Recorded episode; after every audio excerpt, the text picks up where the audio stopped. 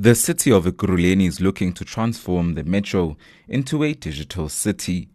This means citizens will no longer have to stand in long queues to pay for services, but rather do it at the click of a button using the Siyakhokha system on the My Ekurhuleni app. The city has been working to implement the app since 2016. Its main purpose is for citizens to lodge complaints about service delivery and pay for services.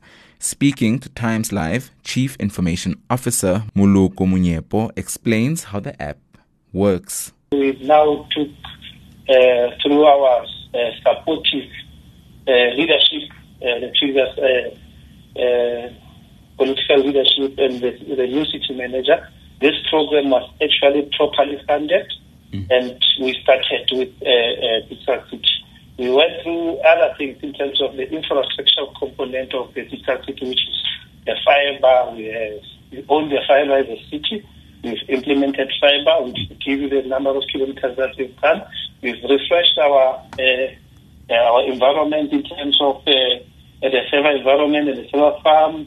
Uh, made sure that it uh, mm. it uh, uh, uh, contingency uh, it's uh, it's always available. Uh, we have done that uh, not without challenges uh, due to uh, sabotage or, mm. or, cable theft. We do have those challenges, but now in terms of redundancy and ensuring that the services continue with standard. And then we did what we call a bigger picture. A bigger picture is was a document that is showing all the services that a municipality, especially a metro municipality, because the services that a metro municipality and district are not the same. Mm. So metro has got more services that they, they're supposed to uh, actually offer. So we took that from the Government Systems Act and we said, what should the city be doing? What is the mandate of the city? And we took that, we put it into a, a document and we, we crafted a, some sort of a capability uh, modeling mm. uh, where we show which capabilities uh, that the city must have to ensure that it delivers on its mandate. And we did that capabilities and we identified there what, where are we in terms of automation of these uh, capabilities? Mm. What are the candidates for automation? Some of them it was uh, uh, pushed through National Treasury because National Treasury said no, we need to modernize the, the uh, government. Mm. And they suggested certain uh, processes, especially that are related to finance and financial uh, uh transactions. They forced us to say, no, these 15 business processes you need to implement mm. as municipalities.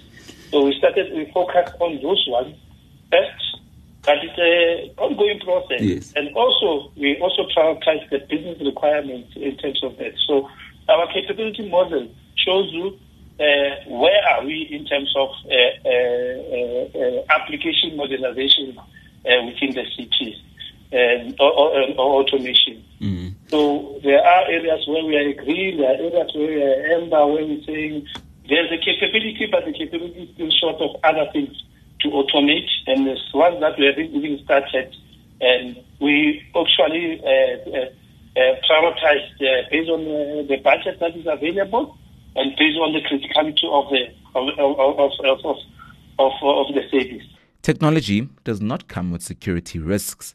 Monyepao said there are contingency plans in instances where a security breach occurs. So we did we did uh, uh, uh, part of the uh, implementation of the system. You will see that from then initially there was not a security even security line item or budget mm. on on our budget. Now, since 2016 or so, when I came in, uh, there was a security line item where we budgeted for security uh, and, and, and, and the like. Mm. Uh, it comes with a plus and a minus. Yes. Because you know why? When we started implementing security, it actually revealed some of the things that have been happening without even the city knowing. Mm there's, there's, there's lots of things that are happening, but because we don't have uh, like audit trail, the system, the old system, never had a proper audit trail.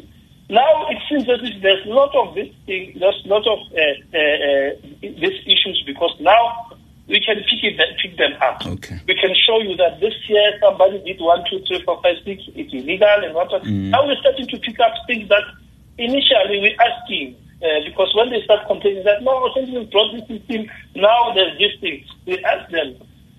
Now because we can pick up that there's a fraudulent activity here. Mm. Were you able? How were you able to pick it up in the previous system? Mm. Yes, there's, there's there's no answer because there was no way of picking up such a transaction. Mm. Uh, so we have actually put into place um, a lot of layers of security from detection to prevention to monitoring. So we monitor, we detect, mm. and we, we, we put uh, uh, uh, compensation. So it's a continuous improvement process. The Chief Information Officer said more than 100,000 people are using the app, encouraging more residents to use it. Ekurhuleni resident Xolani Khumalo said using the app has made it easier for him to check his bills and determine how much he must pay for services every month. Khumalo said the only problem he has with the app are network issues on his phone and receiving feedback when lodging a complaint. You know, there's uh, you can get everything on the app. Uh, to make payment and how to make payment on the app. And uh, you know, I know so far. Features I would get, I would say maybe because I'm going network uh, not on their side. On their side, everything is running smoothly. Mm. And just reporting for Times Live, I am Thabo Shabalala.